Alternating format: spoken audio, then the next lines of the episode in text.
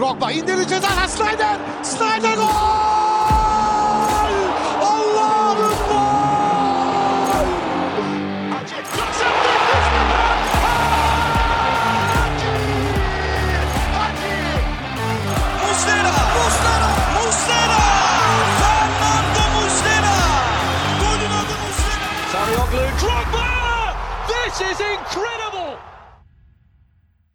Merhaba and welcome to episode 25 of The Lion's Den, a Galatasaray podcast, done by the community for the community. From all around our Nef Stadium, I'm your host Samet. 25 episodes in, with 160 listeners, I thank you all from my deepest corner of my heart. With that said, give a big applause to my fellow podcast members whom I couldn't have done this without. From New York, America, we got our boys Yasin and Emre. How you both doing? Uh, pretty upset from yesterday. You know, my heart's a little broken, but uh, you know, we'll recover and we'll manage. Mine's a little less broken, I would say, only because it was kind of a win-win for me. Giresun versus Galatasaray. Oh my Whichever God. team wins, it was kind of like a good situation. I am still heartbroken, and you'll hear it from me today in the broadcast. All my complaints, but otherwise, I'm doing good. Yeah. Well, what I always do is I like to imagine at the end of May we're champions again. So no hard feelings, right? Just Yeah, one game, last year. just three points. So Just three points. yep, yep, yep. With that said, Coach Can from Toronto, Canada, how are you doing? How's the Pokemon card collection going? thriving, striving, living my life, loving it. Like the boy said, you know, bittersweet feeling. We're 25 episodes in. Love to see that. But uh yeah, it was a rough weekend for us, that's for sure. But I'm we doing didn't well. catch all three points, unfortunately. Yeah, yeah. Can't always catch them all. You win some, you lose some. And then going all the way to Australia, Melbourne, we have Brain Fart Mazhar. I had a brain fart. I had a major brain fart. How are you doing, Brain Fart Mazhar? oh my Uh, I was doing good until that. Oh, you sound very different than your soundboard. I'm still congested. That's probably why. Hopefully next week I won't still be sick, but What do you have? I don't know. I really don't know, and the doctor doesn't either. He's like, Oh. "You'll be fine. You'll be fine." And bro, it's been like three weeks. Still Okay. sick. Is it like over here in Europe? They say, uh, yeah, just take a paracetamol or aspirin. Yeah, exactly. That's exactly. the Netherlands, bro. That's not every country. But yeah. Yeah, Same you treatment know. apparently. In Turkey, they just pu- hook you up immediately, and you feel like super. Antibiotics, everything. Just all guns blazing. I wish they could do the same. Exactly, I love it. Works wonders out. well, and last but not least, from the Netherlands, from crappy old Tilburg, fact of the week, Salih. Come on, Salih, give us a fact of the week. First of all, normally I would defend myself by saying you can't shit on my city, being from the Randstad, you know, being from the most dangerous place in the country. But fortunately, I can't really defend myself as I have no fact ready. I was pretty busy. I literally just arrived home about 10, 20 minutes ago, and I haven't uh, done my homework. So for this week, unfortunately, I have nothing. Definitely, yeah, there's some crookery going on here, man. you got to double up with the facts next week. Give us two of them. I'll keep you on that. I'll, I'll next week I'll give you two, and I'll do my best to find the Oh, most random wait, shit. but Salih, didn't you had a fact of the week kinda this uh, today on WhatsApp I need to. You need to really remind myself on about what that was. about the Dutch saying I'd rather be Turkish than Oh, what was of it? course. Uh, popish. I think that's how you say it in English. Popish. Mhm, Yep. Okay, so Can on his story, I think, right on your IG, Mhm, you shared this page of it looks like a pamphlet or whatever of a mhm. Dutch saying which says rather Turkish than Popish. Now, for the people who don't know about history, back when the Netherlands had the independence war against the Spanish, um, it basically wasn't allowed as a Catholic to revolt against your king. So what the Dutch did, well, we'll switch religions, we'll become a different part within Christianity, and decide to choose for the Calvinist line. And with that, and with some help from the Turks, uh, they decide to rebel against Spanish. And that's where the Dutch saying basically come from. I'd rather be a Turk, which is usually seen as something bad in Europe, than uh, being allied with the Pope, which is, you know, the devil in their eyes. So that's how that came about. Boring. Well, why did you ask it then? I swear. Bro, I literally say I have no just, facts. just so he can like- call you out, bro. Yeah, Yeah, exactly. he literally set you up so bad, man. Oh my god. exactly. I fell for it. Uh, Where's VAR? I want to see this redone. what? VAR, VAR. Bir baksınlar. Well, with that introduction to all of our listeners, good morning, good afternoon, and good evening. Lads, we have, of course, today the news of all the week, and then we'll discuss our performance against. Kim oynadık lan? Giresun. Giresunspor. Giresun. Yasin literally just said I wasn't that pissed because, you know, it's Giresun, right? The So sun rays hit his head too hard. Right. Doesn't recall yesterday at all. This is how I cope. I just forget immediately. That's how I cope, man. He's he's too busy thinking about the next soundboard he's gonna use. Yeah. Nah, nah, nah. Well, you guys ready for the news? Let's Hit hit us with it. All right. Here we go. Breaking news. The numbers are official as Lucas Torreira signed a four year contract. We paid Arsenal 6 million euro transfer fee and he will earn yearly 2.75 million euros. Dries Mertens signed a one year contract with another one year as an option. We gave him 1.1 million euros as a signature fee and he will earn 2.9 million euros. More and more news on Nelsson. As Erden Timur has noted, Nelsson told the board he would like to leave. He wishes to move on and pursue his dreams. Erden told him that we have a plan, and he's a big part of it. However, even if he leaves, Galatasaray have a plan B ready. Sevilla is supposedly pushing very hard to get Nelsson, but Galatasaray have noted not to take anything less than 20 million euros for our Scandinavian defender. Linked with that, there have been rumors that Marcao has been calling Nelsson to come to Sevilla the past weeks. Sevilla is apparently acting very unethical by agreeing with Nelsson first. Very soon after, Marcao has debunked this by saying this is fake news. Svend Graversen, sporting director of FC Midtjylland, has made an announcement on Evander. He said, I'm not going to rule out anything. I don't think it's a secret that we're interested in a solution with Galatasaray. Evander should get what he deserves, but it has to be the right move for him, for us, and for the buying club. Semih Kaya announced that he has ended his professional football career at age 31. He made a nice video to close it all off with Galatasaray. Reporters have also been noting about Yunus Akgün, who is apparently going to sign with Galatasaray for another two years by extending his contract. His current salary will then be increased from 900k TL to 12 million TL. Also, some words on the streets. Wanda Nara, agent and wife of Mauro Emanuel Icardi Rivero, has been contacted by Manchester United and Galatasaray. The English and the Turks have both shown interest to seal a deal with the 29 year old Argentinian striker. And finally, it seems that Galatasaray did a bid to Andrea Belotti. That was it. Did we forget anything? One thing comes to mind actually. Morutan, playing for Pisa, assisted two goals in his last game. He came in in the 67th minute as well and got the two assists. I'm Yeah. happy for him. I'm, gl- I was glad to see that. I think we are cursed now, ever since we won at Kadıköy. All our players that come to us start off great and then they get messed up so bad. And then when they leave, they increase in performance again. That's why you send them out on loans, though, so they can get their confidence back. Yeah, but uh, when you have an option for purchase, that's not that Yeah. much more than what we bought him for. Not good business, is it? But then again, Serie B. Yeah, true. And also, how much has Morutan actually played for us? You know, it's he wasn't really a regular anyway. Mm. So we're just trying to um how do you say it? I don't know the word. Let him get experience. No, nah, uh, like damage damage control. No, is that the right word? I don't know. We're just trying to not get a loss. Basically, that's what I'm trying Yeah, to say. damage control. Yeah. Ah, exactly. Okay. Yeah. On the flip side of what you said, Samet, about the whole curse thing, the only person who, as of right now, doesn't it doesn't seem like it's working that way for is uh, Mostafa Mohamed. He seems to be doing pretty bad. I saw a statistic in the last game he played against. Uh, who was it against? It was against a big team. Was it PSG? I think it might have been PSG. Mm-hmm. And his he had like the lowest rating in the team, and I saw some people complaining and stuff about him. So we'll see what happens with that. But uh, He went to Nantes, right? Nantes, yeah. Nantes. Uh, yeah. Mr. French boy.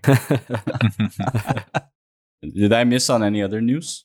Um, I'm not sure if like too many journalists confirmed it, but that Norwegian defender, I forget his name now, 25 year old kid. Also, Andreas Olsen, I think. Yeah, uh, I think so. Yeah, we're rumored with him. We've been rumored with him for a little while, but Ali Naci mentioned it after our loss, and he looks good, uh, pretty solid. I don't know if he's going to be as good as Nelsson with as much resale value because he's already 25, Mm-hmm. but he's a Norwegian kid, and we obviously feel very good about Norwegians so far. So let's see what happens with that. Yeah, and I heard Omer Rajic, Ömer Rajic, Ömer Mhm. Bayram another rumor we were linked with. I know nothing about that kid. No. That's been floating around a lot. Mm-hmm. Like that's kind of exciting because he's 20 years old and I think he represents Switzerland, but I believe he has Bosnian parents, I think. Mm. But he seems That's to be pretty yeah, he he seems to be pretty highly rated. Yep. So we have some options here. Like we what have position is they- he playing? He's a he's center also back. center back. Center back. yeah. Mhm. Like they've been discussing this Andreas Olsen, this this kid. They've also been talking about Denayer again. Jason Denayer's always in like the back of our heads as well. So I don't know what's gonna happen. I think after what happened yesterday, you know, people are split on whether Abdul Karim is gonna be able to carry the weight of this season or if we're gonna need to replace him or, you know, what the case is. Mhm. So there's a lot of questions surrounding that, you know? Yeah. Yeah, we'll get to that uh, when we end off with the match performance. One thing I wanted to bring up is I'm sick and tired of Lucas Torreira calling me in, at night and trying to go for a kebab. I told him like, What?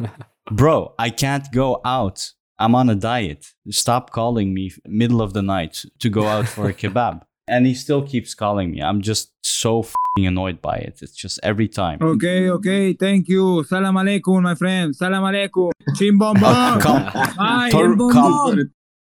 Torreira, get the fuck out of here. Come on. We're doing a podcast, man. Jesus Christ. Yeah, you see, you Italian s- Samet. no, that's Torreira, bro. You see what I have to deal with? Just go, go away. We don't need you. Salam alaikum, my friends. Cimbom bom. Hi, No, Cimbom bom. go away. Ah. For fuck's sake. All right, you're really ruining our podcast here now. Where do you Yeah, have the yeah, yeah. time and energy for this? Fucking Torreira, man. Yeah, How does this even come up? We were just going about your day. it's okay. I kicked him out, man. Enough of that. Anyway. Uh, so, Semih Kaya, boys, 31 years old as a center back, has done a nice short video and said his goodbyes. What do you guys think about it? Isn't it too young? He's a bit young. He could have gotten minutes at any other other club, to be honest. I guess he wanted to end his career at Galatasaray. That's probably the reason he came in the first place. I guess he would have had some deals with the previous board, but I was pretty shocked, to say the least. What do you guys think? I wasn't shocked. I mean, I don't think many people want him. He wasn't re- really giving a good performance last year. Maybe he could have gone to a league lower, like Eyüpspor, just like Alpaslan, but I don't know if he wanted to do that. He probably did, like Samet said, wanted to end his career at GS.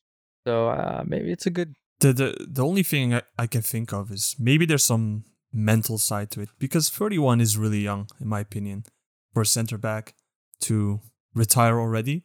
So I, I think there might be something more playing in the background that we just don't know of. That's the only thing I can assume. Otherwise, why would you stop playing the game that you love since you know being a child, basically from I from mean, age like six or four?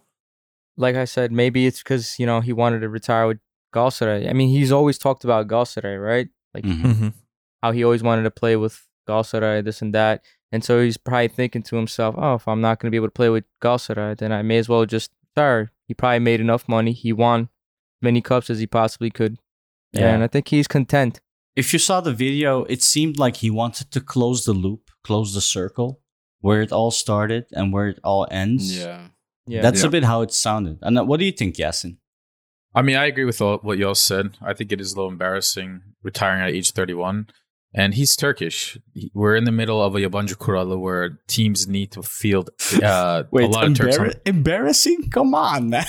What's it It is thir- thir- 31 years old. You're a Yasin, why do you have to keep shitting on Galatasaray players, Galatasaray, Okay. Hey, I said the same. I said the same though.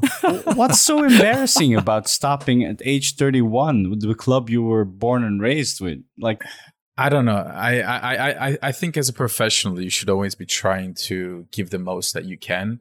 And mm-hmm. 31 is such a young age. I don't know. I, I see people that are still playing in Sunday league g- games at age 35, 36, 40 years old, and they're actually still performing well. Why can't Semih Kaya do that at 31 years old? And maybe there's a lot of wants reason for him play to stay. maybe he has different ambitions and continue with his sus. 31 for a Well, centre it could be. It, it, it could be. I'm just saying it doesn't make sense at 31 years old. And when there's Yabancı Kural, there's Turkish clubs that really desperately need Turkish players on the field. And this is his chance to just keep going with it, even though he's not at the same level that he used to be. Maybe it could be a medical thing. Maybe his, you know, he had a lot of concussions, right? I guess kind Mhm. of in his early career. So Oh, maybe yes. that's one reason why he stopped playing. I'm not sure. But um, it, it is a nice gesture to finish at Galatasaray. So I really can't complain too much, I guess. Jokes aside, I do agree. 31 is very young. And I'm with the Turkish rule, I'm sure lots of clubs would have wanted him to continue playing. But does he want any other club? That's the question. Yeah. Yep. Fair. He he might not even want to play football anymore. It could just be as simple as that. He might just Yep. not want to do it anymore. Mhm. So, and he was a great servant for us. Like I think he walked away with you know uh, twelve or thirteen trophies for, with Galatasaray or something like that, something crazy like that. Mhm. And uh, you know, uh, from the league trophies to the Turkish Cup, and yeah, he was awesome. I'm happy for him. He had a good career. It is a bit young, but maybe he just doesn't want to do it anymore. That could be all it is, you know. Yeah. One more thing that we that I didn't mention at all. I didn't want to mention it, but maybe a, a brief uh, mention would be good. And I'll ask Emre or uh, Mazhar this one. What's happening with all the Erden Timur FOJU discussions? Like, what's the deal? Like, I didn't dig into it much because it's all bullshit and drama anyway. But maybe in short, Exactly what you said. I didn't dig into it either because it's all drama and bullshit. I just, um, I, I don't want to make comments about it. Honestly, Mhm. it's just it's, a So- load of, it's a load of crap. I did somewhat follow it. Okay, so at this one point, Erden Timur, after he made the transfers, he had he gave like an interview to a bunch of reporters, and he's like, "From now on, we're gonna be everywhere. We're gonna be at every table, yada yada yada." And then after all of this, you know, talk, s- this video from I don't know when just started like out of nowhere surfaced, and it's him with I guess a prior leader mm-hmm. at a wedding or something and he was dancing with them and it became a big topic and from there i, I don't- like didn't really follow it didn't really like turn into much but a lot of people were making big issues of it especially those at uh, Beyaz Futbol yeah with Ertem Şener and them and it just became a big con- like conversation within the community but it kind of sizzled out and for now we don't know what's going to happen if their clearances to the club is going to be revoked or not Ertem Şener even said, "Oh, I want to see them do it." I, like he was kind of like threatening us, and so Mhm. that's where it last ended. And I don't know what the club is gonna do. Oh, and the club did put out a statement afterwards, yeah, but that's about it. yeah. So not very important for us, I guess. I mean, we don't know where it'll lead. It could be a very bad thing because you don't know how politics can end up in Turkey. Yeah, we try to uh, not go too much into the politics, honestly. So Yeah. that's why I wanted to leave that. But it's good to mention that it happened. So in a nutshell, this was uh, the weekly overview. Any um, news you find more interesting? I mean, Yunus Akgün about extending his contract. Definitely need to do that quickly. One more thing, apparently, Lucas Torreira has also been a target of Sampdoria. The club president Marco Lanna has confirmed this. He said basically it was very close, but clearly a costly operation for us. He was an important player for our consideration, but we weren't able to match Galatasaray's offer, so we basically outbid them and won him over. That's good. That's good because Sampdoria was, uh, I think, uh, one of his older clubs that he already played for. Mhm. So it's good that we were able to snatch him. yeah, definitely, definitely. I'd I'd like to maybe bring up um everything that's been happening with Victor Nelsson and his potential transfer. Mm. And what do you guys think about that? Like, I know obviously I don't think any of us thinks too highly of Sevilla as a club from what you know for, for what they've been doing. But if he does go, what what does that mean for us for the rest of the season? And if he goes for less than twenty million, which it seems like what we're asking for, how do you guys? What do you guys think about that? So I think it depends entirely on how we replace him. Uh, whether it's 16 mil or 20 mil, that's a lot of money for us. And look how much we've been able to do so far with just Marcao's transfer, and that was 13 mil. Surely we went over that budget, but still, you see the players that we're bringing in. Some of them maybe a little bit older, some of them Fursat transfers, and some of them are just Turkish players that we need in the squad, and we still do need more of, right? So can you imagine we sell him for 16 to 20 mil and the amount of players that we can bring in with that money, whether it's now or in January? If we can get a good center back replacement, maybe two of them, then we can get another winger and another forward. And you would hope that that these players that we bring in are young and have potential resale value. I think it's something that we have to really consider and uh, accept at the end of the day. If if it is sold, it might be for less than 20, but in the grand scheme of things, it's still a lot of money that we can use for the better of this squad. Mhm. It sucks that Sevilla and Monchi are kind of lowballing us, but they're doing what's best for their club. If if you know Erden Timur was out here lowballing another club for a player that we're interested, we would be praising the shit out of him. I mean, if you think about it, this Evander situation doesn't sound that much different than us and Mhm. Sevilla and Nelsson, does it? Mhm. Um, so hayırlısı olsun, but you know, hopefully we have a good replacement. Would you consider Victor and Enoch Nelsson to be of higher value than Kim Min Jae, for example? Are you asking me this? Of course, I'm asking you.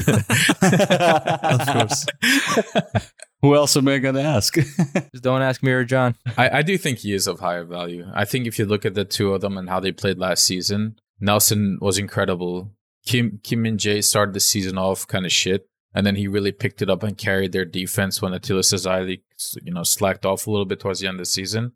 And you you see that gap in their defense now without Kim Jae. So I think he is a good defender. But Nelsson is younger. He's going to be, if not already, a starting center back for the Danish national team. And he has a European passport. I think in two years, when he does reach Kim's age, he's going to be a much better defender. So he should go for a higher value now. He has a 25 million release clause. Yeah. The World Cup is around the corner.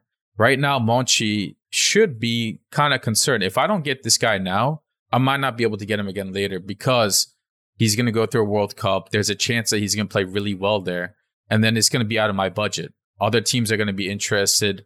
Other better teams are going to be interested. Maybe a Premier League team, a mid table team even might come knocking and say, all right, 25 mil is nothing for us. You think Nelsson would want to go to the Premier League? Or do you think he would want to go play for Sevilla? yeah, there were rumors that also Fulham and Newcastle were interested in him. Yep. Yep. So, yeah, if I were Galatasaray, I'd say, well, his release clause is 25 mil. If you want, you can buy him for that. If not, bye bye. And I hate Yeah. the fact that all the reporters are also like oiling us up for a 20 million deal. Everyone's saying Gala wants a minimum of 20 million. But f- even mm-hmm. for that, I'm like, no, he has a release clause. You want him? Pay it. Pay up. That's it. Okay, but then the question becomes what do you do then? Because apparently Nelsson does want to leave, right? Isn't it hard to keep a player who supposedly wants to leave happy at a club? You signed the contract, bro. because that is true, but still, it can affect you as a player. Like, it can drop your performance. I know it's not supposed to happen, but he did say that he wants to leave. Like, how are you then going to hold him? The the thing is with Against his will. is yeah, like the thing is with that with that is like we have to start making people realize other clubs and just players, agents, like we have to make people realize we're not a charity. Mhm. Like this Yep. is not a charity. It's already probably the greatest tragedy I've ever witnessed that Kim Min Jae was sold for more than Marcal. that that is the Yeah. single greatest tragedy I've ever personally witnessed. I don't know how that's possible, but it happened. And now they're trying to do the same thing with Victor Nelsson, and there's just no way that can happen. Like people have to realize definitely, yeah, there's some crookery going on here. like I say every week, you're goddamn right, Can. You're damn right. There's some crookery. So people have to realize we're not a we're not a charity. Like if if you want him, you can pay what we're asking. It's as simple as that. If that's what the release clause is, if it's 20, 25 million, then get out your checkbook and write us a check for that amount, or you're not getting him. Where where's this money? I'm not seeing this money. Exactly. yeah. Yeah, Can, I completely agree with you, bro. And the fact is, you know, I would be open to, you know, selling it Nelsson for like 20 mil and like future sales, but not to Sevilla. F- Sevilla in particular. um, you know, Yasin, you mentioned that, oh, if Erden Timur did something like that, we'd praise him, right? But no, Mhm. what they're doing is really shady because they're going behind the board, the the club, and they're contacting Nelsson directly and trying to get into his head. They're contacting his manager and they're getting into his head. And so then they come to us and like, oh, we want to leave, yada yada yada, and then they, you know, cause us problems. That's what happened with Marcal, right? And so there was even rumors saying that we're going to go and report Monchi to uh, FIFA. Well, I don't know if that's legit or not, but I would. And if we do get a deal for like the same that Sevilla gets, I hope we sell it to another team. Mm-hmm. But there's this one thing in the back of my head is I kind of do want Nelsson to go to Sevilla so he can pair up with Yeah. Marcao That's the only thing. Yeah. Mhm. because it only benefits us if they both, you know, perform well. Because then we have, you know, proof like to other teams, like, oh, see, we produce decent players, and what you pay for them, you're getting pro- um, value out of it. You know, that's the only other reason I could think of letting Nelsson go to Sevilla. Yeah. Sevilla has to buy Nelsson. They're in dire need of another center back. And why Yeah. not spend it on someone that's proven to work with Marcao? Proven Right. on European level, proven on many, many occasions. And if someone's to want to pay 18 mil, they sure can spend a little extra and pay up 25 mil.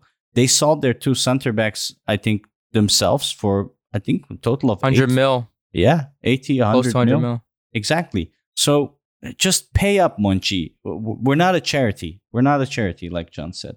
Um, just one more thing. The last thing I'll say to that is uh, also in regards to what Nelsson will would will think of this if Mm. he's upset with it or whatever the case is. And like Mazhar said, you signed a contract, and as a professional, you have to understand as well. Like this is a business, right?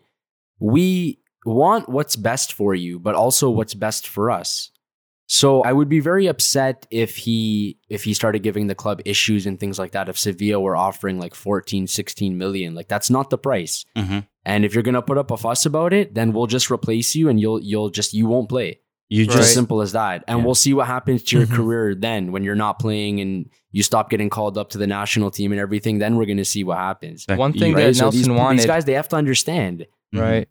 Nelsson apparently wants more money after seeing all these players come in and getting like almost twice what he earns. That's one of the ways that we're trying to like Mhm. deal with that uh, the Nelsson situation. I don't know if you guys heard about that. Yeah, they want to i- increase and move up his release clause. So increase his salary and move up his release clause. That's an option. That's possible. But what I want to say, Can, you reminded me about something when you said it has to be right for us as well, which is basically club president of Midtjylland, Svend Graversen. What he said is like, yeah, Evander should get what he deserves, but it has to be the right move for him, for us, and for the buying club. When he said that, I like, okay, okay. I like I like what he said. And this same thing should be applied with Nelsson as well. Has to be the right move for him, for us, and for the buying club. And uh, that's 25 million for you, Sevilla. Yeah, exactly. So, lads, maybe one more thing on the news if you want. Yes, no? Do you have anything uh, to share with us? The Belotti rumors. Yeah. Mm, yeah. Uh, Maz, Andrea Belotti, what do you know about him? Would you like to see him at Gala? I would love. Apparently, his wife doesn't want to come. I would so- love to see Belotti at Gar. He's 28 years old, so you say he's in his prime. He's served at Torino for many years, I think around seven or eight years, and he's more than proved himself there. They love him there. Like you said, we're also trying to get him, but his wife doesn't like Turkey, which is pretty funny. I, th- I think I think we do need.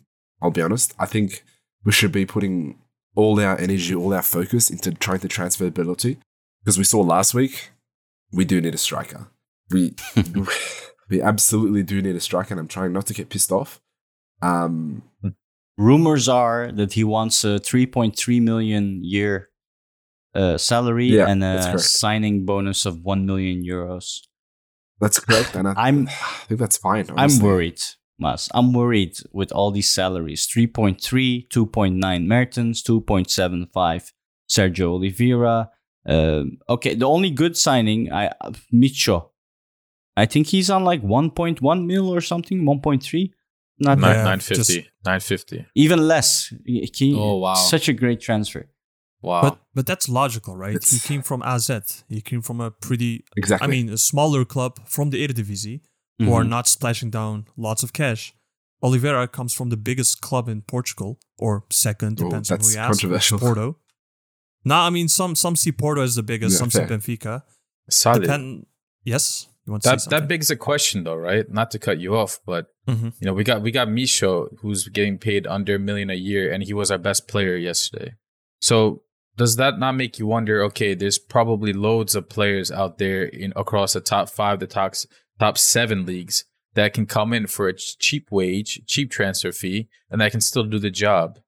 So should we really be chasing these very expensive players? God forbid we don't finish top four this season and we don't smell Europe again next year.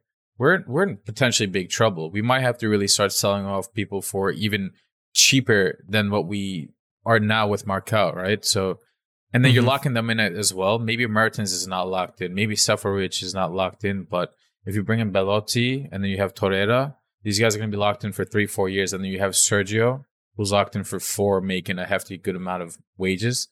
So is is it really worth it? We just spent that much money on uh, Seferovic. Gomis is still on our payroll. Uh, there were rumors about him potentially leaving, but have you guys seen anything like that nope. this week? I haven't.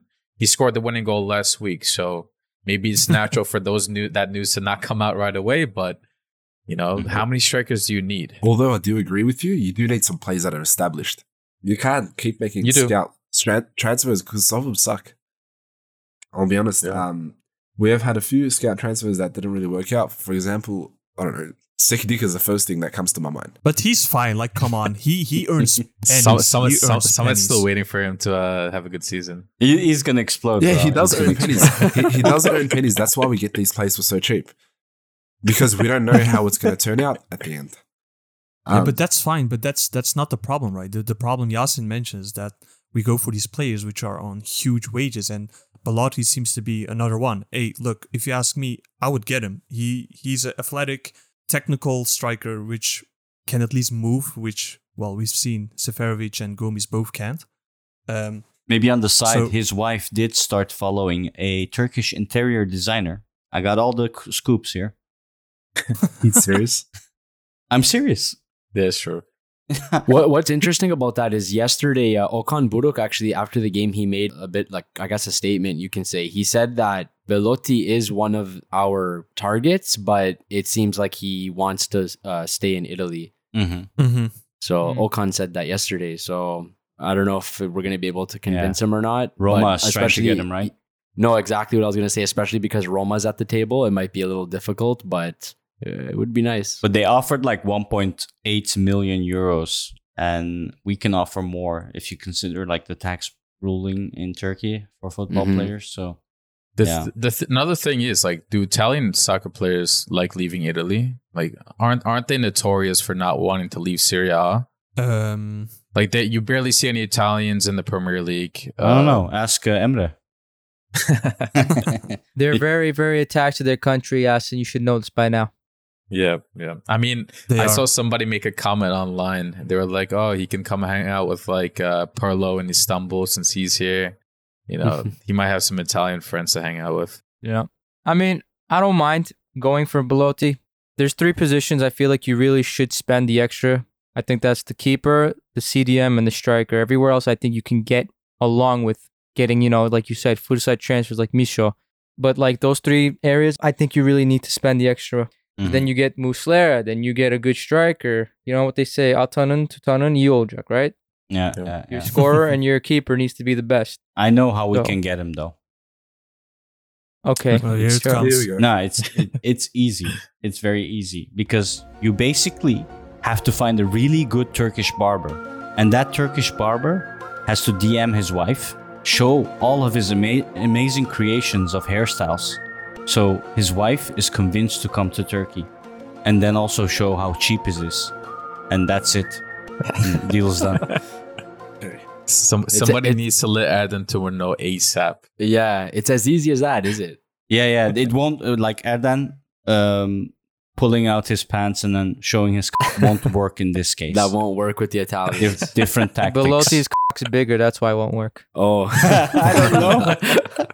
Have you seen it? What's this? Jesus. Italians have big cocks, right? Uh, okay, today I learned. I don't know, man. You tell us. I don't know. People call me Italian. I'm just saying, you know. I don't know. You go to Italian shops a lot in Brooklyn, I guess. Huh? we always talk about, hey, you got to chop his balls off. Yeah, so you know. Uh, He's Italian right. from the waist down. That's what he's saying. Well, that escalated fast. As Yeah, fuck. But okay. Maybe to cool it down, uh, Can, why don't you take us to the match? All right, let's get into it. Um, well, like we mentioned earlier, this was our match day two against Giresun.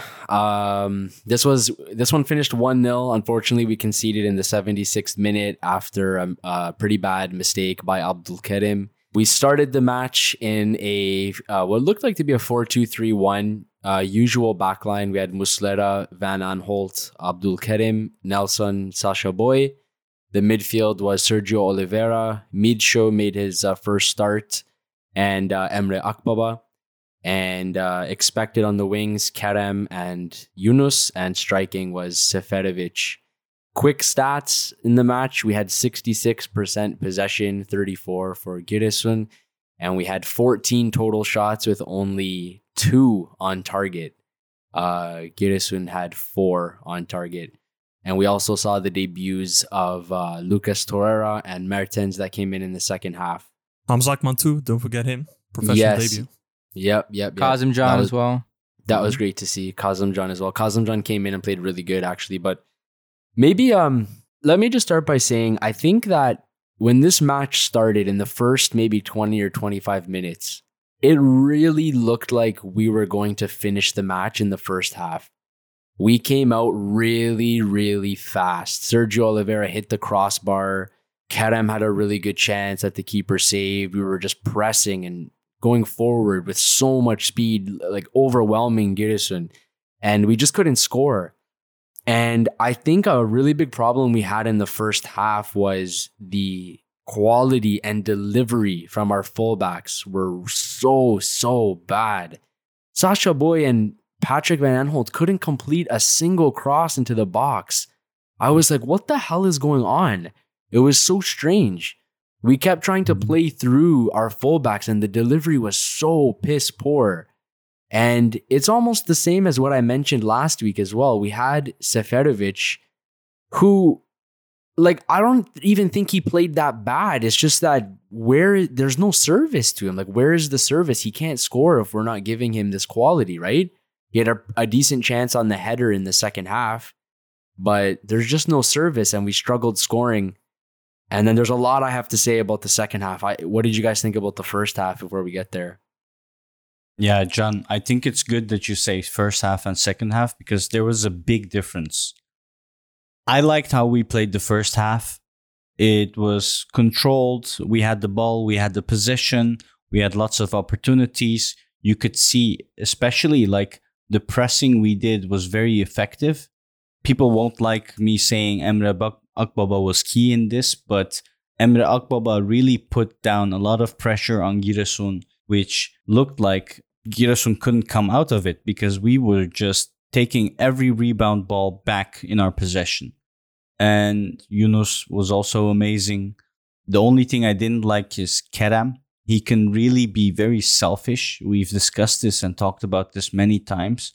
And if he could just be a bit more of a team player, he could have been so much better. We could have already scored one or two there. Then I want to say as well on Haris Seferovic, in my opinion, he played well. He was very in the game. Aside from the two opportunities he missed, he did everything right as a striker. He, he really held the ball a lot, was a passing direction for the team. Giresun did make it hard on him because uh, they were really on his back as well. He got a few falls there. All in all, I really enjoyed watching the first half, and that was very good, if you ask me. And if we continued the first half towards the second half, exactly the same, I think we would have been getting out of this with a three points. I kind of agree. But then again, the first half, like Can said, our wingbacks cannot cross for the life if they're life dependent. I think out of like throughout the Mhm. whole game, I think Van Aanholt had like ten crosses, and then maybe two of them were actually on target. And then Sacha, but I can't really blame Sacha because on that side he didn't really get a chance to go out and attack. You know, he never had those openings that Van Aanholt had. Um, I want to open a separate talk about Oliveira. I think he was not great yesterday. Apart from like two good passes, I feel like he just dribbles a little bit too much Mm. and then loses the ball at times. He reminds me of like a Selçuk on Berkan combination, like the way he moves.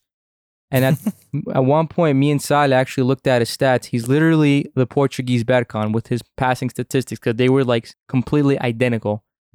The- Um, if if I may add one thing, what I also saw is for someone who just joined the Turkish league, the way he falls down is very Turkish. Exactly. Like I'm telling you, one, that's one touch, one breeze, and he already like he dies basically. And I find that really bizarre. I didn't expect that. He did it two or three times. It's Portuguese. Portuguese. Wait, right. And I know. It's the first thing they teach him when when they join the club. right. And and where I'm getting at is I just find him to kill a lot of our attacks. And when he does lose the ball, he lo- like he loses it often. We have to exert extra energy to run back and get get the ball back. And then by then, like, and this is another thing, our transitions have been slower without Marcao. Like by the time we steal the ball back from Giresun, they're already placed, you know, in their defense, and we can't get the ball out. Used to be Marcao would get that ball, he would put it in the midfield, and we would just move up instantly. I think We we, didn't tran- have much transition, Emre. That's I- exactly- that's what I'm saying. But that's because we were pressing them on their own field. So when they lost the ball, we were already in their final third over there. So there wasn't hmm. much transition. A lot of the game was in the midfield. But well, in you- their like- midfield. well, yeah, but Nelsson and mm-hmm. Abdulkerim is on, you know, the midfield line, and sometimes they did get further back. But we'll get the ball, and then we're not going straight in because we're trying to catch them as they're coming out, right? Giresun we was couldn't- defending well, with their life. They did at times try to, you know, come out, but And when they they, did, they couldn't. they couldn't. We took the ball, but we couldn't capitalize on them trying to come out. Mhm. There was no quick transitions into the box, to the, the wings. There was nothing. if I may add on that, like the, the the positive I can take from this game is I saw I saw John in Okan Buruk first half, first half, not second, first possession based play. We played in their half like pretty much exclusively. They they barely went for us. Yeah. The problem that I just saw is like Can mentioned before, our wingers in Mhm. Kerem and Yunus just we weren't able to outplay them. That's what we couldn't because we played on their half. Was really compact. Akbaba also is sort of a second striker, so the defend. I mean, he's not really pulling defenders away uh, from the back line either to come forward to like Yeah. uh, cover him. We just we just find it really difficult to actually take some shots on goal. That's what Yeah, we our wing play couldn't needs to improve for sure. But the thing is, we kept trying to go through the middle with Kerem and Yunus because that's the kind of players they are. They They, are. don't go through the Mhm. wings, right? And so Giresun realized that and they all bunched up in the middle and then we can't go in. I think that's one thing. And our wingbacks cannot cross. So it's a like lose lose situation. Mhm. So, so what would your solution be at this point? Right, we're not talking about second half the mo- moment. What what would be your solution to win this game? You got a Giresun who's defending with all their life. We can't go through in the middle. Our wingers are not delivering the balls, the crosses. What would you do to make this a win? Solution, we don't have the solution. The solution for me would be we need a creative player in the midfield. Yes, Emre Akbaba was really good defensive wise and press wise, but his final vision, his final like we don't have that final pass. That's the biggest problem with us. And we don't have mm-hmm. that player.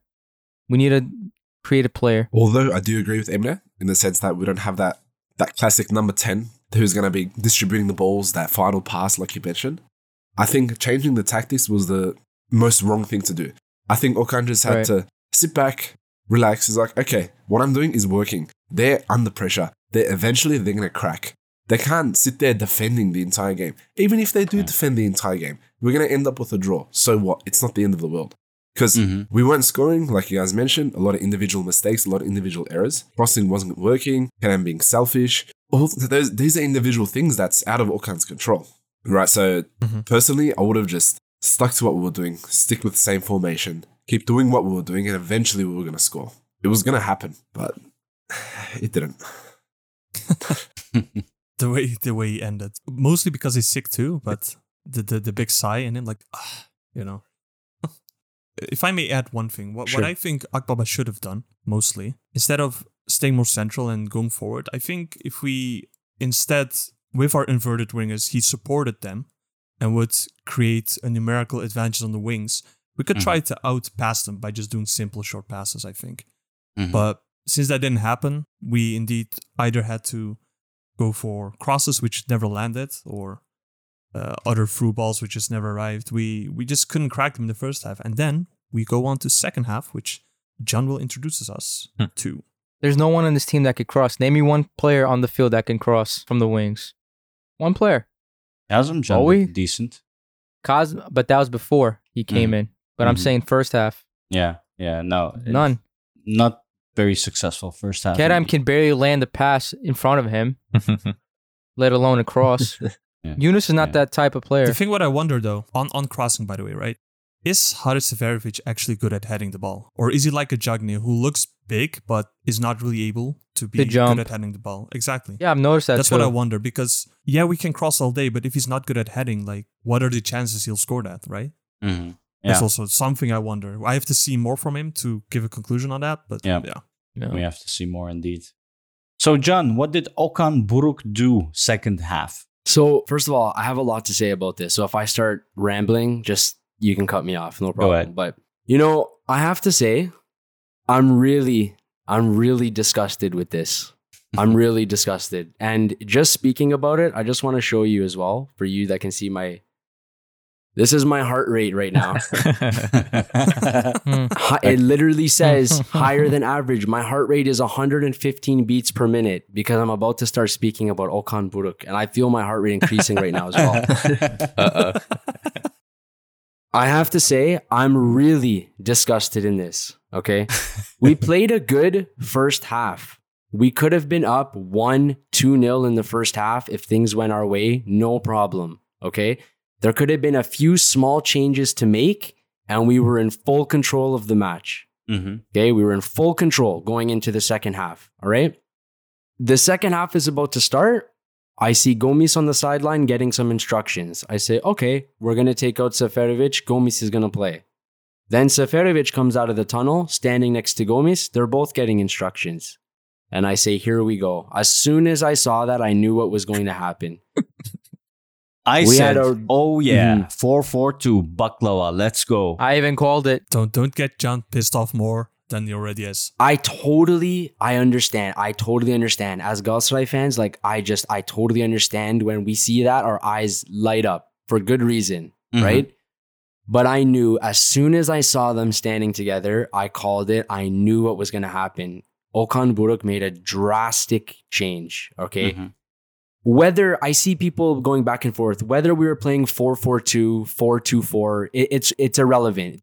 What I'm about to say applies to both. It doesn't matter. Let's just say we were playing 4 4 2, just to keep it simple, right? I don't understand why you would give us a new shape and new tactics to that extent when now in 2022, I'm not talking about what worked in 2003, in 2009, in 2007. I'm talking about right now in 2022. You you give us a formation and you give us tactics that are suited for a team that is ex- that is not expecting to have that much possession. 442 right now works the best when you want to create a mid or low block in the field, defending. And when you win the ball, you're able to counter quickly through your two forwards, through your wingers. So, why are you putting us at a disadvantage? And the reason I say it's a disadvantage is because 442 has been figured out now. If you're the team that's that is expected to be in control of the match and in control of possession, all you need to do to counter the four, the 442 is have a three-man midfield. The midfield is always going to be outnumbered. There's going to be 3 V2s in the midfield, 4 V2s in the midfield. So what did we see in the second half? We couldn't keep any control of the ball. No control over the match. It was a ping pong match, the ball going back and forth. Couldn't create any chances. And why would you do that to us? I, I don't understand. That's such an amateur move. And I'm and I'm asking myself too when you when you pull your assistants to the side and you you suggest this change, does nobody have the common sense to say this is not a good idea? That really boggles my mind. You're playing in a shape where you're not expecting to have the ball. So I'm going to I'll pass it on to someone else, but I'm deeply disgusted with this. He gave away the 3 points for no reason at all. Mhm. No reason. This should have, if we would have just uh, kept the same as the first half, but just made s- slight changes, for sure we would have walked away at least with a 1 0 win. Yeah. But we couldn't do that. We couldn't settle into the match or take control of it, or, or we weren't in a position to do that. yeah. So I'm I'm deeply disgusted with it, and I hope he's learned a really valuable lesson. And we don't see this bullshit again because you know it's really frustrating. There's definitely a lot of crookery going on right now. Can't I could not say it better, man. N- enough said. Yeah. You're damn right. So second half started. Emre Akbaba got out. Gomis got in together with Seferovic. They started playing 4-4-2 Baklava, which initially I was happy. I love 4-4-2. And I do understand you, Can, but when you play 4-4-2 with a diamond formation where your wingers mostly go into the midfield, you can still keep that possession. However, it's not how we played. We just had Gomis and Seferovic, two big, lumpy, slower strikers that were not very active on the front. And then we had still Kerem and Yunus on the wings playing with Patrick van Aanholt and Sacha Boey. Basically, what happened is we were playing 4 2 4.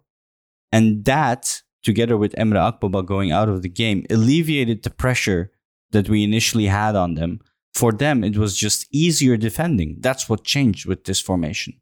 Giresun was like, oh, nice. There's not something on the back of my asshole anymore. I, I feel fine. I, I can deal with this. So they had it easier. And then Sergio Oliveira, obviously not match fit, like Emre said, still needs to work on his uh, finesse and his condition and stamina. He got out on the 60th minute. And in that period, we didn't do much. Basically, Giresun in that period came easier to us one or two times, and they didn't feel the pressure as much as they did in the first half, and we were less creative.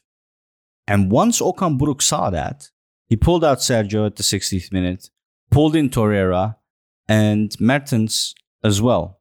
Well, what happened then is, yeah, foreign limit. So you need to get rid of Patrick Van Aanholt, which then made Kazımcan come in for him.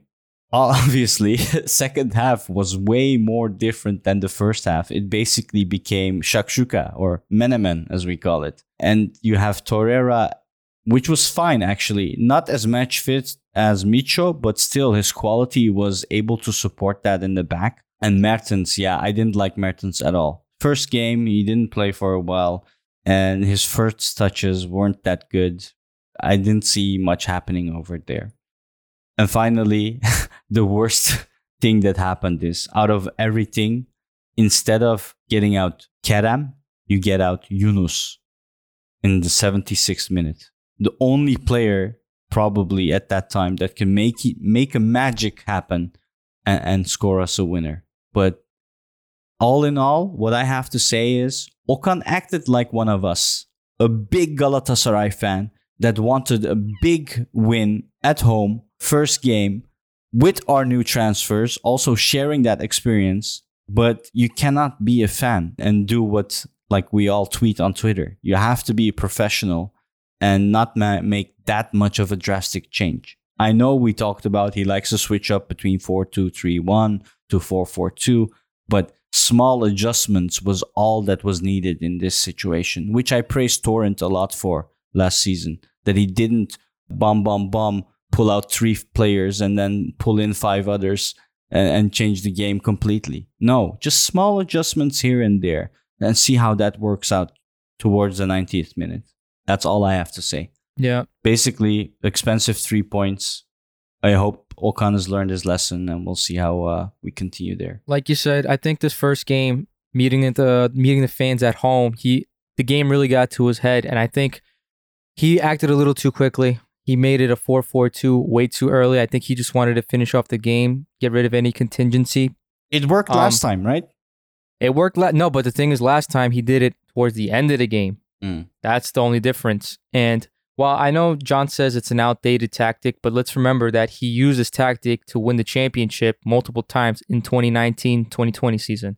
So it, it still works, but you need the right players. When he put, you know, like you said, he took out Emre Akbaba. What was the midfield? It was Midtsjø and Oliveira. And already Oliveira is not the type that's going to hold that midfield down. If he would have did, you know, Oliveira and Torreira, then we would have had more control in the uh, midfield, and we lost that Mhm. midfield completely. Um, yeah, uh, that's pretty much what I wanted to say. Like, I think 4-4-2 can still work, but with the right players. And and when you say And against the right Oh. opponent, not against right 11 opponent. man defending opponent. I disagree with everyone that says Yunus shouldn't have come out. I disagree. Not because he wasn't doing bad, but he was gassed. I was watching when he was trying to press people. He he just couldn't run. He couldn't press anymore. He was like completely gassed out. And that's the difference between him and Kerem. Kerem knows how to reserve his energy way more than Yunus. Otherwise, he's not. Okan is not a stupid person. Obviously, everyone can see that Kerem was literally the weakest link in the in the, in the game, one of the weakest links, along but he's Oliveira. one of the few that can pull out a rabbit from his hat. But he, bro, there was still how much time left? You know, when he pulled out uh, Yunus, there was still almost 30 minutes left. He was not going to be able to run for 30 minutes. And you can't take out Yunus and put another foreigner there because of the stupid foreign rule. So you have to take out one guy, right? And then Mertens came in. Mm. I, And then, uh, I I have to interrupt there because I disagree. Yunus came on at the 70 s- off at the 78th Six. minute. 78th Yeah. minute. So Mhm. there's about 12 15 minutes left. You we all talked about it many times so far. oh, yeah, sorry. How how how did Giresun play so this game? They they sat back for most of it, right? So when you're sitting back, when the opposition's sitting back, do you need a player who's good in technical small spaces who could make passes, give and goes, move quickly and find that pass, or do you need a player who can leverage that entire wing and make sprints down the side that has open space? But did we have that open space? No, we didn't. So that that whole Kerem Yunus decision made no sense to me. Kerem, up until that point that he stayed on, that Yunus got off, he was terrible. Like this was one of his worst games, I think, in a Galatasaray uniform that I've seen over the last two two years since he came. Basically, most of his passes were terrible. Like they didn't even go to our player. The the hmm. runs that he tried, the dribbles that he tried off. He had a position that he could have passed it to Emre Akbaba in the first half. He could have passed it, and Emre Akbaba could have scored that he decided to be selfish and shoot it. He almost scored, but still, it was selfish. He he should have had a red card before Yunus Akgün came off. He went into a into a tackle with both feet up, studs up. In my opinion, that's a red card. If anybody if anybody did that against our player, we would be Of screaming it is in for a red opinion. card. Of course it is. Listen, listen. nah, he's, he's not- right. He's right though. He hit the it ball, ju- man. Yellow at max. That was fine. That was a good call. Are you sure he hit the Both- ball? Even if he hit the Yes. ball, e- okay. Even if he hit the ball, which I don't remember, That's still that's red. still a red card. It doesn't matter. Like, if you break the guy's leg, are you going to say I got his, I got the ball? No, that's a red card. you can't do that. So we're lucky. And if I'm coach and I see a player that's making miss passes, if I see a player that's being selfish, if I see a player who is going into a challenge reckless, who should have just came off, that's a huge sign to me. That's multiple signs to me to take that player off, especially against a Mm. team like Giresun who's sitting back. It it just made no sense to me to keep Kerem on the field. Even How's he going to keep attacking if he has no strength to do it? That's what I'm saying. But- he has to still run back, and Yunus is still doing that, providing that defensive capabilities. You know what I mean? Because Yunus, uh, let's be real, he didn't do much the game in the game either. He didn't take on many one on ones and beat his man. He didn't. Like I know you guys he- love he- Yunus. he- I love Yunus too, but he's not in the game either. he didn't do that one on one like he did with Antalya. With Antalya, he was magical. He was like like a Turkish Messi, if you want to exaggerate a little bit. But he didn't do that this game. but what Yunus Akgün did well this game was he still was able to dribble in in Mhm. inwards and find those passes with Exactly. With Sergio, with Seferovic. Mhm. And in that position, if we had two strikers, he had two strikers to do that with. Don't you think that's potentially more useful than Kerem just you know how many times in the second half it pissed me off so much? I feel like Can again pissed off. Of course, it, it he pissed just me he, off he too. just empty crosses. He just like toe balled the ball inside the in the boxes, like without direction, without meaning. He just to chuck the ball in and hopefully somebody like controls it or heads it in. Like i- his crosses were always shit. What? Why now all of a sudden you're trying to do something that you're never good at? So that really did not make sense to me. I just had to point that out because it really annoyed me more than anything else that game, seeing Yunus Akgün come off and Kerem Mhm. stay on, given as many reasons for why he should have actually come off. I- I'm gonna I'm gonna pull up some stats for you. Kerem, you saying didn't do much, but then again, he put 14 balls into the the final third. All right, it it might not be the most accurate, but he did do Oh, something. Emre. Whereas uh, Yunus, hold on, hold on, let me finish. passes into the final third. He only has two passes into the final third. Emre, I'm gonna say stats are like a mini ethic. Well, stats are stats. It shows how much you contributed to the game. Am I right? Listen, I like both Kerem and Yunus, but I I know you guys are upset, but there is a reason. Let Let's Okay. talk about the big elephant in the room. will we? Abdul Kerim Bardakçı. Salih, he's your Alpaslan. He's not my Alpaslan. Alpaslan's way worse. Just saying. Oh, or he's Nah, your come on. Marcao. Bro, I, I don't don't know, know what if it you- was. I don't know if you saw my message in the game, right? First half, he was flawless. Come on. like, Yes. You can't lie. First, How can you not be flawless against Giresun, who doesn't even come to your field, man? That's not true, bro. I hate Like, that that's not- reaction. uh, First of all, No. my bias might show now, but we are like underestimating and overshitting on Giresunspor that game. They played better, like with with with, with, with the quality of their How did they players. play? They don't even have the ball. No, no, no. With the quality of their players and the budget that they have, like they're 11, what they were able to do against us was just Did what? not not. Get the fuck out of Okay, here. okay, man. okay, okay. You want, you want you want to see statistics? Ready? Dribbles, Statistics. dribbles. Pull up Oh my SofaScore. God. Ready? Dribbles. You know how many dribbles we tried and we succeeded that game? We tried 15. We succeeded three times. exactly. Do you know how many Giresunspor tried? They tried 16 dribbles, one more than us, and they succeeded 10 times. You're gonna tell me uh, this team, Giresunspor, who just got promoted last season, who doesn't have a budget of more than three or four million on players, is succeeding 10 times against our players? Come on. You're basing your entire thing off what how much they got past our fullbacks or our fucking defenders or whatever. Bro, there was one time where one of their players dribbled past four of us in the same play. Come on, Olabilir. We That- that's not acceptable. we had an off Huh? game, but you can't say that Giresun were underestimating them, bro. They didn't have the ball in the first half. They weren't gonna have the ball in the second in the second half if Okan just didn't have a brain fart. So yeah, I had to use that word. Yo, you know shit's about to get real when Yasin puts the mic closer to his mouth. Holy I shit! can say Is it obvious? My I've never seen him this mad. Uh, this is the first. Someone Oh, might have to edit that a little bit. The mic ain't no Nah, you're fundik, good. bro. He's about to eat his mic. Well, like, but Alright. uh, Abdul Kerim, Kerim. okay, sure. But that mistake he made, not being aware of his environment, that's like second league shit, man. That you don't do that in Super League. You don't No. do that. Never. That's pretty much Thailand, bro. That just reminded me of Thailand. Look, all I'm gonna say, I'm not as pissed as the rest of you guys. Why not? The way we played, look, no, listen, the way we played, we were gonna get one point. I didn't see us getting free. This is the way we played in the second half, just wasn't it. The formation, well, Can already explained well enough how that impacted us. In my opinion, the subs were also weird. I mean, bringing Torreira for Oliveira, which are not really like for like. Dries Mertens, who got in. And then afterwards, also when Hamza Akman, for example, came in, he had the ball so many times and he was just pointing like, where where are you guys? Where am I going to pass to? There's no one near. I need to go back again. And that's that's what constantly kept happening. So I wasn't seeing us getting any points. And then he did that. Obviously, I was pissed. I was like, that's so bad. But as long as it stays at just one mistake, the thing that I dislike most about Turkish football is how, I mean, with any league actually, how you can be a hero one day and like dead the next. And with our fans, I know for sure that they all went on the socials or whatever and wished them all kinds of bad stuff. And I don't Yeah. think That's bad. that shouldn't happen. Look, you can criticize. Obviously, it was a bad mistake, but you shouldn't like ruin his confidence even more by what happens next.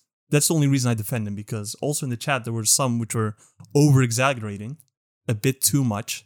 I was like, okay, it's bad, but then again, it's a one-off thing at least. If it happens, let's say one, maybe two more times, then of, of course I'll join the train because we've seen it with other defenders on our team too. Even Marcao made mistakes, so That's has made I that see it. same mistake before, except he was able to recover it. But Marcao has done that before too, so it's it's not something that only happens to the shittiest of players. I just have to Mhm. make a quick comment about that, and I think Abdulkerim played well that game, apart from that mistake. And that mistake, think of it this way: I just want to take a step back. That mistake cost us one point, right? Yes or no? Like factually. in this game, yes. Fact, factually, that cost us one point. But how about the I mistakes of disagree. other players, like selfishness or lack of whatever it is? Scoring Exactly. could have been three points for us if we scored. Yeah, It wasn't necessarily that mistake. The mistake that cost us that one point, uh, three points or one point is Okan Buruk changing up the formation where Giresun got into the possibility Yep. of pressing Abdulkerim Bardakçı. If we didn't change our formation, they wouldn't have gained the possibility of pressing that high against Abdulkerim Bardakçı, so that mistake would never happen. That's the mistake. Fair. That's that's sort of what he said, right? I mean, the change of tactics plus how our plays conducted ourselves on the pitch. But yeah, and I, I also think another factor which might have affected him. Uh, I can't really recall if it was before or after it happened, but I, I think the moon had some type of aura. I don't know if you guys saw the moon during the play. It's it's Yeah, it probably made him dizzy or whatever, bro. just side note, that was so random. the, moon- cameraman had a field day Exact- with that one. the thing, Yeah. okay, look, I'm gonna have a small rant about uh, Turkish commentary as well. Like he starts zooming in on the moon, and then comedy's like, "Oh, tebrikler, uh, our crew is doing well," etc. I'm like, bro, I can see the moon too. Like it's fucking Captain Obvious. Like, what are you even saying? Bro, my Samsung S21 can see the moon. And then afterwards, the the other weird thing that happened too. What was it? Uh, the ref. He needed medical attention. I also haven't Oh, seen that was Yeah. so weird. That That was- was so strange. I was like, man. no, That's no, the first thing I've ever seen. That I've never seen that before. And then he, he started. Don't they have their like, own teams? Gala staff helping him. yeah. "Ah, Didn't even give us the game. Eight minutes extension only. Yeah. Anyway, how should I summarize this? It's just we just had a bad game. We just move on. I, I'm not gonna be like, oh, Yeah, keep calm and watch whatever. Galatasaray, bro. yeah. But the problem is, again, I don't want to sound like I'm some type of elite fan who's always calm, but you can already see the tweets going out, right? The reactionary fans who are Mhm. already like, oh no, Okan should leave. We, we need to get I don't know Fatih Terim back or something. Oh God. no. I'm like, come on, bro. It's literally Yeah, like the that's just game. ridiculous. It's a season, just like our gym guru Maz would say, like going to the gym is not a sprint, it's a marathon. this is the same. Just wait till the end and we'll be champions by May. Mark my words. Aynen. Nice. That's good. Maz, do you want to do some closing commentary? This is something short. You'd rather make Mhm. mistakes like this against teams like Giresunspor compared to big the big four or Mhm. whatever. So that's that's I guess a silver lining that we can look at. Let's hope that Okan learns from this. Let's hope that Kerem um, pulls himself together uh, because you can't make these kind of mistakes against Besiktas, Fener, or Trabzon. So let's just see what happens in the rest of the season. But we will be champions at the end of it. Kerem will do well against those teams. That's the teams he does well against.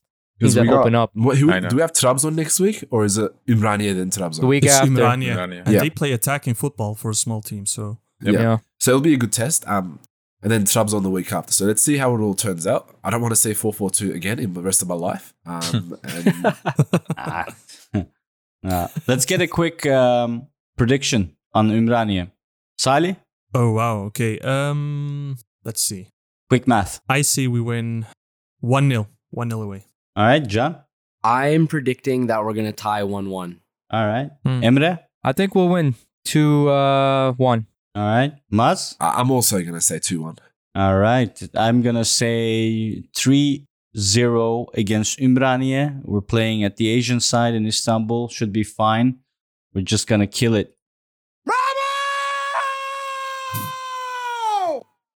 Exactly, And, Lucas. and what does Yasin say? Samet, do I, do, I, do, I, do, I, do I not get a prediction, bro? Come on. Nah, we know what you're gonna say. You're gonna say Fenerbahce is gonna win or something. Oh, No, uh, we want a prediction for Galatasaray. We don't want a prediction for Giresun. Okay, give us the Galatasaray prediction, Oh, please. God. So let me think about that one. Hold on. Uh, I swear, if he has like one random relative in Umrani, he's gonna say they're gonna win.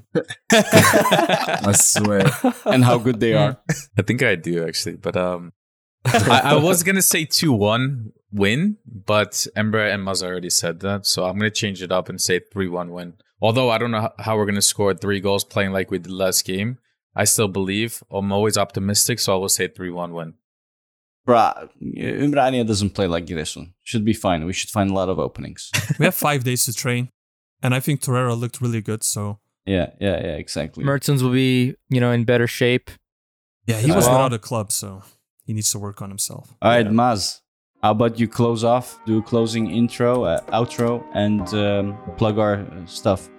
I'm way too congested to do this, but uh, once again, thank you for listening. Um, follow us on our socials at the Lions Den GS and follow me on Twitch, twitch.tv slash MZRTV.